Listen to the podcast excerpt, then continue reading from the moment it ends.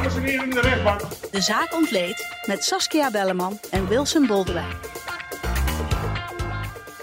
Als de hulpverlening voldoende alert had gereageerd, dan hadden al deze mensen nog kunnen leven. Een podcast van De Telegraaf. Hij strekte zijn armen naar haar uit met klauwen, zeg maar. Hij leek een beetje op zo'n grauwende hond. Thijs H. vermoorde in twintig negentien in koele bloede drie mensen. Hij werd in hoger beroep veroordeeld voor tweeëntwintig jaar cel met dwangverpleging. In de nasleep werden zijn ouders beschuldigd van het feit dat ze er alles aan hadden gedaan om hun kind uit de handen van justitie te houden. Maar moeder Evelien zelf, advocaat, schetste in een indrukwekkend interview met Saskia Belleman het beeld van ouders die er alles aan hadden gedaan om hun kind, dat geestesziek was, te helpen en te voorkomen dat er iets ernstigs zou gebeuren en dat hij verkeerde medicijnen kreeg. De Hoge Raad doet binnenkort uitspraak of de rechtbank voldoende rekening heeft gehouden met deze verkeerde diagnose. Saskia Belleman, welkom. Dankjewel. Ja, voordat we het over de zaak Thijs H. gaan hebben en het indrukwekkende interview dat jij had met moeder Evelien. Het tweede deel eigenlijk van de rechtszaak richting uh, de moordaanslag op uh, Dirk Wiersum is mm. nu uh, bezig. Ja. Wat is de stand van zaken daarin? Nou, ze zijn uh, druk bezig met de feitenbehandeling. Die is nu zo'n beetje afgerond. Uh, het gaat om een groep verdachten, tien verdachten in totaal. Eén van de verdachten is een uh, familielid van uh, Ridouan Taghi, de hoofdverdachte in het Marengo-proces. En deze mannen zouden auto's hebben gestolen en geheeld om vervolgens misdrijven mee te plegen. En twee van die auto's die in een loods stonden, die, of een garagebox stonden, die uh, Anouar Taghi uh, huurde, die zijn gebruikt om voorverkenningen te plegen uh, bij het woonadres van Dirk Wiersum. Ja, en de schutters die uh, zijn al in hoger beroep uh, veroordeeld. Ja, die zijn beide al tot dertig jaar uh, gevangenisstraf veroordeeld. Maar nu gaat het dus om de mensen die behulpzaam zijn geweest bij ja, het plegen van die moord. Anouar Taghi en nog een medeverdachte, die worden medeplegen van de moord, uh, wordt ze verweten. Ja, en dat is eigenlijk een rol die net zo zwaar is als die van de moordenaar zelf, het medeplegen. Medeplichtigheid is doorgaans lichter. Dan verleen je hand- en spandiensten, maar hè, dan heb je verder geen uh, doorslaggevende invloed op. En het Openbaar Ministerie zegt, dat hebben deze mensen wel. Ja, ondertussen wordt er hier in het pand uh, het nodige verbouwd. Dus als u uh, een boormachine op de achtergrond hoort of een uh, soortgelijk gereedschap, dan Uh, is dat de verklaring. Wij zitten verder veilig en uh, de boel gaat niet om ons heen instorten. Uh, Saskia, nog heel even. Um, dit is wel, we hadden vermoedens dat Ridouan Taghi verantwoordelijk was voor uh, eh, onder andere de dood van, uh, van Peter R. De Vries. En nu zie je dat die organisatie, dat die lijntjes nu langzamerhand aan elkaar worden geknoopt. Hè? Ja, ja, het Openbaar Ministerie uh, doet daar officieel geen uitspraken over. Zal niet zo gauw zeggen dat de opdrachtgever uh, Ridouan Taghi was. Maar ja, de suggestie gaat wel die kant op. Omdat ja. er natuurlijk ook familieleden van Taghi terecht staan nu in meerdere zaken. Ja, en in deze zaak uh, waar het gaat om de moord uh, op Wiersum is er duidelijk een connectie, omdat die auto's in die garagebox hebben gestaan. Nou, Anouar Taghi heeft zelf steeds gezegd van ja, wist ik veel waar die auto's naartoe gingen en waar ze ze voor gebruikten. Ze stonden bij mij in de garagebox, maar dat is het dan ook wel. Dus hij beweert dat hij helemaal van niks wist. Hij heeft ook niet in die auto's gezeten. Dat is ook niet, uh, niet echt aangetoond tijdens die voorverkenningen. Maar ja, het is natuurlijk wel weer uh, tamelijk belastend dat die auto's bij hem in die garagebox hebben gestaan. En eigenlijk kwam justitie hem pas op het spoor omdat zij onderzoek deden naar een bende die plofkrakers pleegde. Nou, in dat onderzoek werden er op een gegeven moment camera's opgehangen in die garagebox, omdat men ervan uitging dat daar gestolen voertuigen stonden. Die werden gebruikt bij plofkraken. En wat zagen ze daar ook staan? Een Renault Megane die opdook in de woonbuurt van Dirk Wiersum. Dus ja, zo kwamen die eindjes aan elkaar geknoopt. Waar zitten we nu qua tijdlijn? Uh, de uh, behandeling, inhoudelijke behandeling gaat gewoon verder? Ja, nou die, die feitenbehandeling is uh, zo'n beetje achter de rug. Op twee november begint het Openbaar Ministerie aan het requisitoor. Maar zij denken dat ze dat niet op die dag afkrijgen. Dan gaan ze pas op de veertiende verder. Dus ja, ofwel op de tweede, ofwel op veertien november horen we wat de strafeisen zijn. En pas in maart wordt er uitspraak gedaan. Ja, want advocaten uh, moeten ook nog gaan pleiten. Precies, ja. En in, uh, het, het gaat om tien verdachten, dus uh, daar is behoorlijk wat tijd voor nodig. Dan gaan wij uh, verder praten over Thijs H. twintig negentien, uh, inmiddels alweer vier jaar geleden, vermoorde hij drie mensen. Saskia, kun jij die gebeurtenissen rondom die moord, kun jij die nog even schetsen? Ja. Op vier mei tweeduizend negentien werd in de Scheveningse Bosjes een zesenvijftigjarige vrouw doodgestoken op een tamelijk gruwelijke manier. Zij was daar met haar twee hondjes. Eén verlamd hondje die in haar, het mandje van haar fiets zat en een ander hondje nog. Ja, en is met dertig messteken om het leven gebracht. Um, drie dagen later, op de Brunssummerheide, werden twee mensen die daar hun hond uitlieten ook om het leven gebracht. Dini Meese, drieënzestig jaar oud, en Frans Verhees, achtenzestig jaar oud. Die mensen hadden niets met elkaar te maken verder. De enige overeenkomst dat ze allemaal hun hond aan het uitlaten waren. Precies, dus ja, in het begin werd er nog wel eens gedacht van, zou hier een hondenhater bezig zijn geweest? Nou ja, dat blijkt dus allemaal helemaal niet aan de orde te zijn geweest. Het was puur toeval dat zij alle drie hun honden uitlieten. Maar ja, het spoor leidde redelijk snel naar Thijs H. Hoe is Thijs H. uiteindelijk gepakt? Er zijn beelden geweest van G G Z-instelling Mondriaan, waar hij na die moorden naartoe was gebracht door zijn ouders. En ja, eigenlijk is toen pas een beetje de link gelegd met wat er was gebeurd op de Brunssummerheide. En later ook pas wat er was gebeurd in Den Haag. Dus die lijntjes waren in eerste instantie nog niet zo heel duidelijk. Maar hij was in, in zeer verwarde toestand door zijn ouders naar die G G Z-instelling gebracht. Is daar ook nog een paar keer weggelopen. Ja, je vraagt je af, hoe is dat mogelijk? Hij zat op een gesloten afdeling, maar blijkbaar was het toch niet zo moeilijk om naar buiten te lopen. En uiteindelijk zijn ze erachter gekomen dat uh, Thijs H. degene was die die moorden heeft gepleegd. Hij is uh, veroordeeld in, in hoger beroep. De zaak loopt nu bij de Hoge Raad. Die gaan daar vrij uh, binnenkort de uitspraak over doen. Ja. En als we dat even op vooruit mogen kijken, want we komen er zo op terug. Wat is het belangrijkste argument van de verdediging dat de Hoge Raad aan deze zaak moet gaan kijken? Nou, eigenlijk zegt de verdediging, wat onvoldoende goed beoordeeld is, is dat Thijs H. onder invloed verkeerde van een psychose toen hij die moorden pleegde. En wat zowel de rechtbank als het hof hebben gezegd, van ja, er zijn vier deskundigen geweest, maar liefst, die uh, hebben geoordeeld dat hij volledig ontoerekeningsvatbaar was.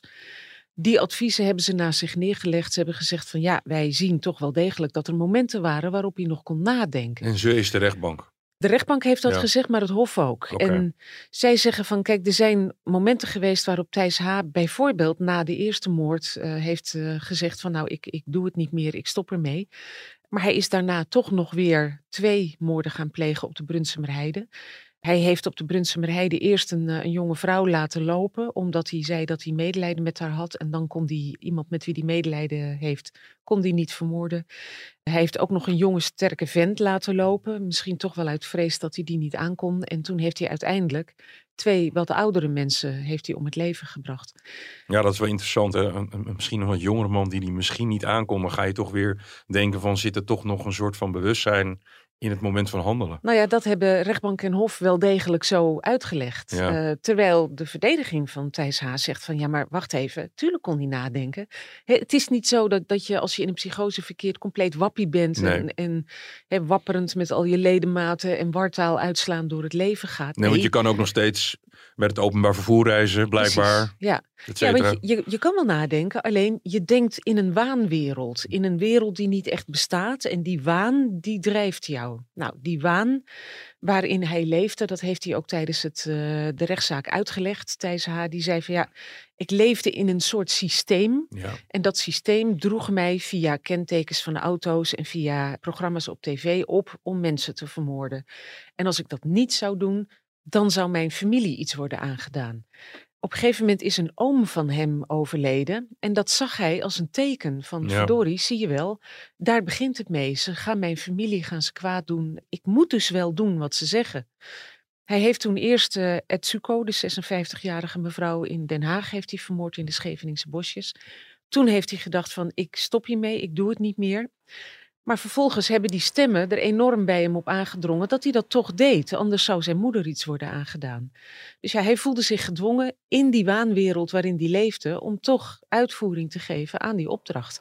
En daar zit hem nou juist het verschil in wat de deskundigen zeggen en wat de rechters hebben gezegd. Die deskundigen zeggen, hij verkeerde in een psychose, hij kon niet helder meer nadenken. Hij werd gedreven door die waanwereld, door zijn waandenkbeelden. En gedreven door die waandenkbeelden is hij tot zijn daad gekomen. En dat kun je hem niet aanrekenen, want hij besefte niet wat hij deed. Terwijl de rechters zeggen, nou, hij heeft best nog even kunnen nadenken, want hij stopte na die eerste moord. Ja. Hij heeft twee potentiële slachtoffers op de Brunssummerheide laten lopen. Dat geeft er allemaal uh, blijk van dat hij wel degelijk heeft kunnen nadenken. Dus wij vinden dat hij nog wel degelijk uh, voor een deel toerekeningsvatbaar was. En daar is die enorm hoge gevangenisstraf op gebaseerd in combinatie met T B S met dwangverpleging. Stoornissen zijn natuurlijk ontiegelijk complex. Dat ja. is zelfs in deze, met deze woord nog een uh, understatement.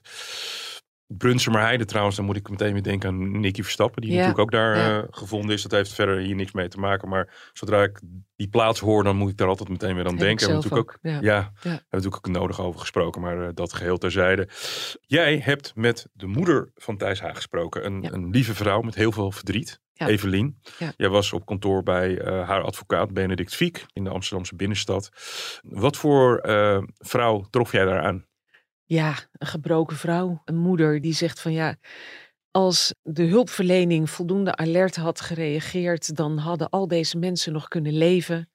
Dan had Thijs ook nog een leven gehad en dan hadden wij ook nog een leven gehad. En zij schetste mij hoe eigenlijk Thijs zich heeft ontwikkeld vanaf nou, ongeveer tweeduizend zeventien, tweeduizend achttien. Ze had foto's meegenomen.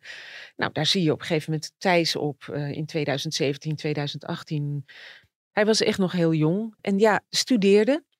Maar raakte op een gegeven moment in toenemende mate in de war. Ja, zijn ouders die zagen dat wel, maar konden niet helemaal plaatsen wat er met hem aan de hand was. Evelien, de moeder van Thijs H., zelf civiel advocaat. Dus iemand die echt wel een beetje bepaalde wegen moet kennen. Hè? Hoe je, hoe je van A naar B komt. In ieder geval hoog opgeleid.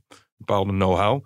Verder gewoon een normaal gelukkig gezin, totdat Thijs als puber raar gedrag begon te vertonen. Ja. Ja, en eigenlijk was hij al, het begon misschien in die periode al, maar dat, dat groeide verder. Zij zegt, ja, met, met terugwerkende kracht is hij in tweeduizend achttien al in een psychose beland. Hij heeft uh, in november tweeduizend achttien een hele gruwelijke zelfmoordpoging ondernomen. Hij heeft toen zijn polsen, zijn enkels en zijn keel doorgesneden. Nou, het had niet veel gescheeld of hij had dit niet overleefd. En vanaf dat moment leefden natuurlijk zijn ouders in constante angst voor: wat is er met hem aan de hand en gaat hij dit weer ondernemen en zijn we dan misschien te laat? Zij begon nou, het... natuurlijk meteen met hulp te vragen. Ja. In, in de psychische ja. wereld uh, ja. probeer ik me dan in te denken. Ja. Zij heeft eindeloos om hulp gevraagd. Zij en haar man hebben eindeloos aan de bel getrokken bij PsyQ. Dat is een, een overkoepelende G G Z-instelling in Den Haag. Ook bij Mondriaan in Maastricht. En ja, af en toe werd daar wel gehoor aan gegeven. Mochten ze langskomen. En uh, ook heel vaak niet. Ze hebben eigenlijk continu aan dichte deuren staan rammelen. En één cruciale fout die gemaakt is, is dat Thijs op een gegeven moment in Mondriaan de diagnose kreeg van niet een psychiater en ook niet een, een specialist, maar van een verpleegkundige. A D H D. En daarvoor kreeg hij dexamfetamine voorgeschreven. Nou. Als je weet dat dexamfetamine een middel is dat psychoses aanwakkert en aanjaagt, dan ja. weet je dus dat dat op dat moment, terwijl hij in een psychose verkeerde, maar de verkeerde diagnose kreeg, falikant het verkeerde medicijn was. Ja. Dus vanaf dat moment raakte hij echt volledig de weg kwijt. Ja, want ik weet dat die A D H D-medicijnen in feite een soort van vorm van bewerkte speed zijn om een bepaald deel van de hersenen te activeren. Nou, we hebben ja. er allebei niet voor doorgeleerd. Mm-hmm. Maar um, ik heb er wel eens iets mee te maken gehad. En daarbij ja, treedt natuurlijk een bepaalde activatie op, zou je kunnen zeggen. Ja. Nou ja, en dat is wat ook bij Thijs H. gebeurde. Dus zijn ouders zagen dat hij in toenemende mate de weg kwijtraakte. Maar ja, vroegen continu om hulp en om, om advies van zijn behandelaars. En, en rammelden eigenlijk voortdurend aan dichte deuren, zeiden ze. Ja, want hoe kan het nou dat als je serieus genomen. Er werd op een gegeven moment gezegd van alles wat die jongen nodig heeft is rust, reinheid en regelmaat. En dan werden ze weer weggestuurd. Nou, op Op een gegeven moment is Thijs dus, hij woonde op kamers in Den Haag. Hij wilde terug naar Den Haag, zijn ouders konden hem niet tegenhouden. Dat heeft hij dus gedaan. Daar heeft hij op vier mei tweeduizend negentien zijn eerste slachtoffer gemaakt. Hij is daarna teruggekomen naar Limburg.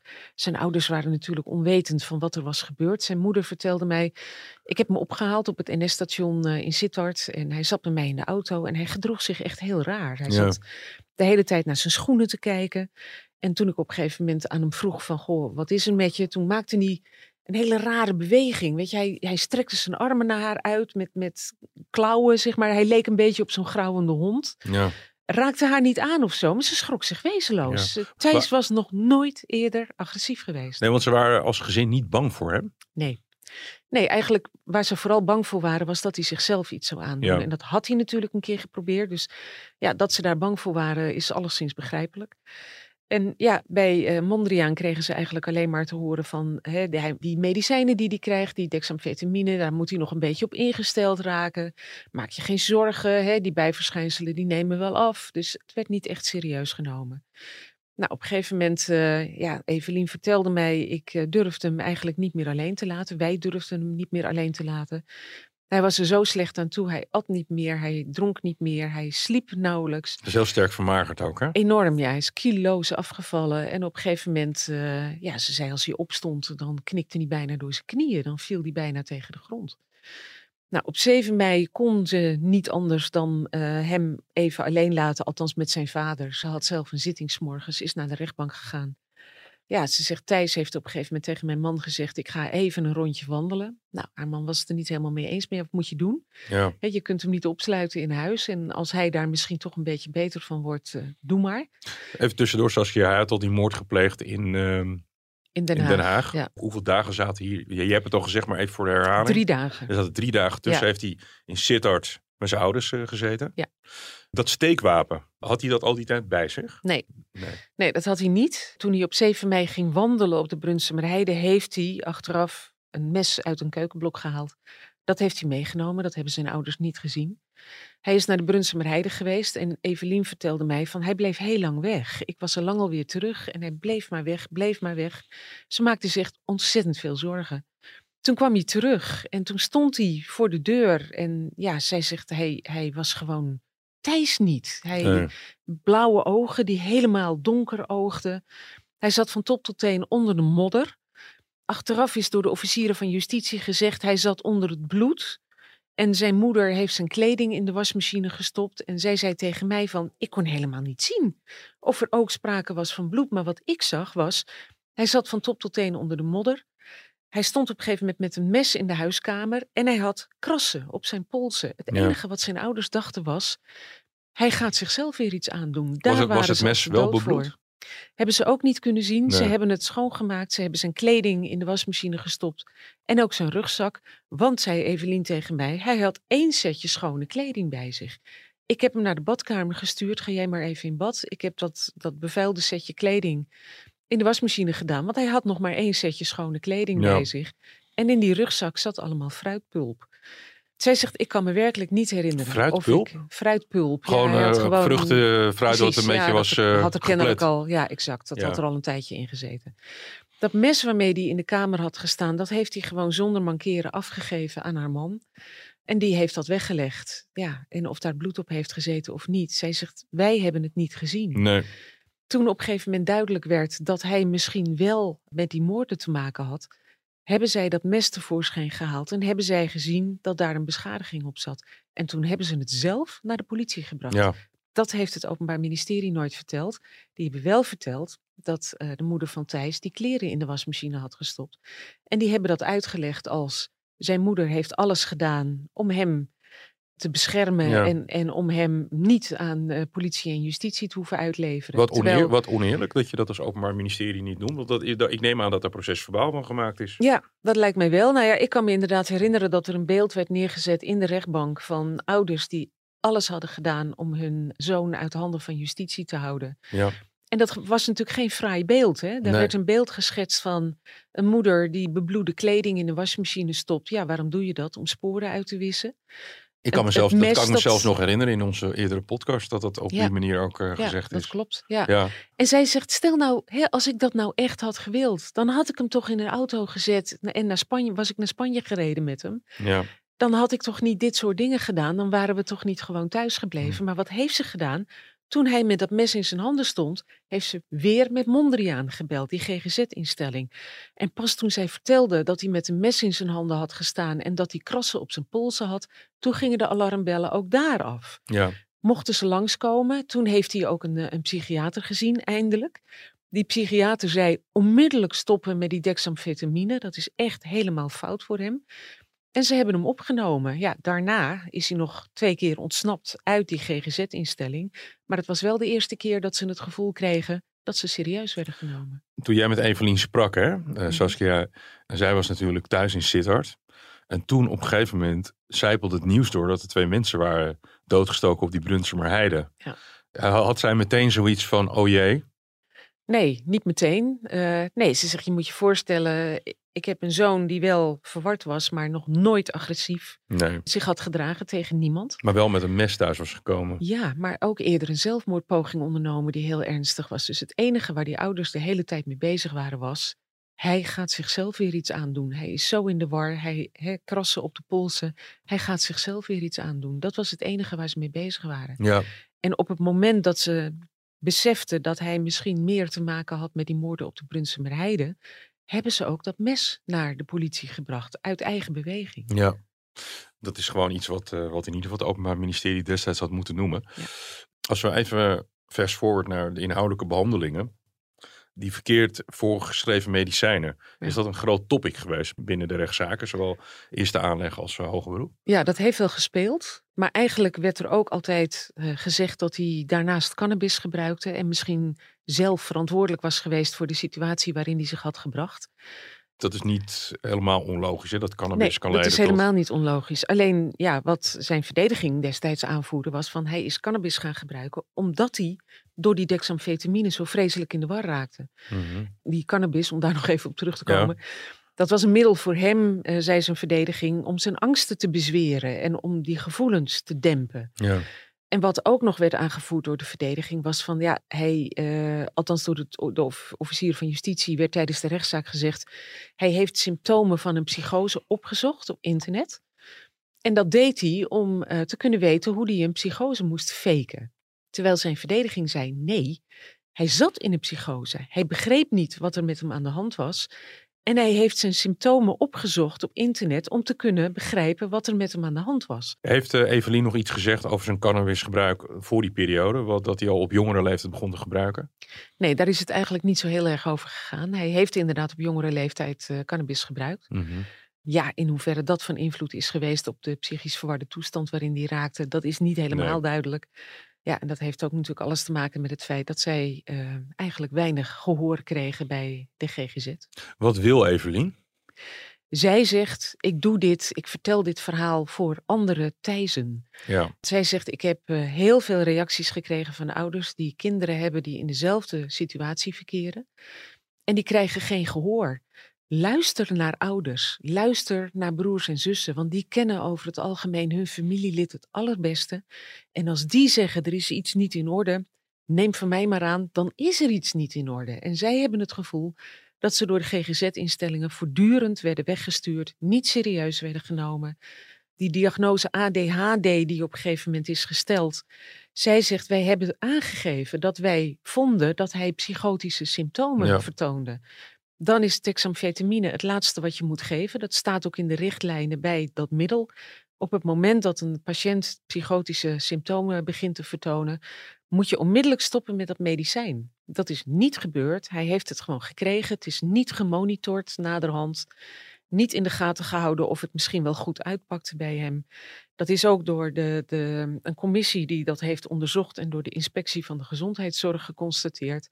Er ontbrak gewoon een soort van crisismodus bij Mondriaan om dat te onderzoeken en tijdig in te grijpen. Ja, en als ze hadden geluisterd naar de ouders, als ze hadden geluisterd naar de zus van Thijs H., dan hadden ze dat eerder kunnen beseffen. Toen uh, Thijs naar Mondriaan ging hè, en die psychiater zei van on- onmiddellijk stoppen met dat, uh, met dat middel, is er toen ook al meteen een verandering uh, geconstateerd in hem? Want jij hebt hem natuurlijk gezien ja. in de periode daarna dat hij dat middel niet meer gebruikte. Nee. Want als we dan heel even nog terugkijken naar hoe jij hem in de rechtbank vond en in, eventueel al dan niet in het hoger beroep. Ja.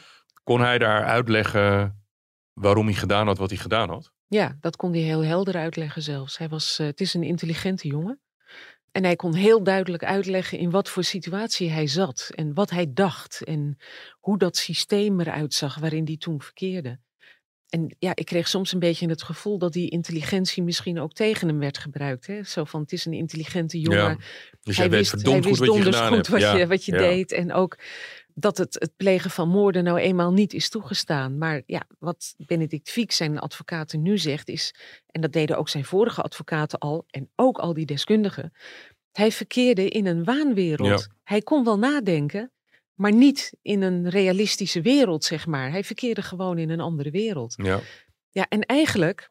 Er is door uh, de procureur-generaal bij de Hoge Raad een advies gegeven aan de Hoge Raad om zijn veroordeling in stand te houden. Maar wat de procureur-generaal ook zegt is, er is bij rechters eigenlijk meer houvast nodig om te weten hoe ze moeten omgaan met verminderd toerekeningsvatbare uh, verdachten of volledig ontoerekeningsvatbare ja. verdachten. Maar er worden toch wel eens uitspraken gedaan door rechters dat mensen ja. ontoerekeningsvatbaar bleken? Ja, zeker. Blijken. Maar je ziet dat rechters daar verschillend mee omgaan. Kijk, Het, het naast je neerleggen van twee, het rapport van twee deskundigen van een Pieter Baan centrum, die die ja. jongen zeven weken lang hebben geobserveerd, die een lijvig rapport hebben afgescheiden waarin zij precies op een rijtje zetten waarom zij vinden dat hij ontoerekeningsvatbaar was. Vervolgens worden er nog twee deskundigen door de verdediging ingeschakeld. Die komen tot dezelfde conclusie, volledig ontoerekeningsvatbaar. En dan wordt er door het Hof in hoger beroep een derde duo deskundigen ingeschakeld, die zeggen: wij hebben onvoldoende zicht kunnen krijgen op de belevingswereld van Thijs H. En eigenlijk kunnen we ook geen uitspraak doen over zijn toerekeningsvatbaarheid. En juist op die deskundigen baseert het Hof zijn ja. oordeel. Maar krijgen we dan, als ik uh, de zaak Kensoka, dat is de kruisboogschutter, mm-hmm. uh, in mijn achterhoofd uh, neem. En ik neem uh, de Syriër Osama. Uh, is dat I of L? Osama, Osama I. Osama ja. I. Ja. Uh, waarvan de familie ook gewaarschuwd heeft en zo. We hebben nu gezien wat er in Rotterdam is gebeurd. Die zaak is natuurlijk nog helemaal niet behandeld. Krijg je niet dat de rechters onder een soort druk komen, waarin er zijn zoveel slachtoffers gemaakt. Ja. En dat zij het voor zichzelf ook niet kunnen verkroppen om dat dan minder te bestraffen, omdat iemand geestesziek is, dat die ja. druk op rechters ligt. Dit is een beetje een, nou ja, een ik, gedachte van mij, hoor. Ik sluit niet uit dat dat toch wel een rol heeft gespeeld. Uh, kijk, de roep om vergelding was natuurlijk enorm. Ja. Er werden vanuit het niets drie mensen vermoord die niemand iets hadden misdaan, die gewoon hun hondje uitlieten in, uh, op de Brunssummerheide of in de Scheveningse Bosjes. Ja, en dat er dan uit de maatschappij een roep komt van dit kan niet en sluit zo iemand levenslang op.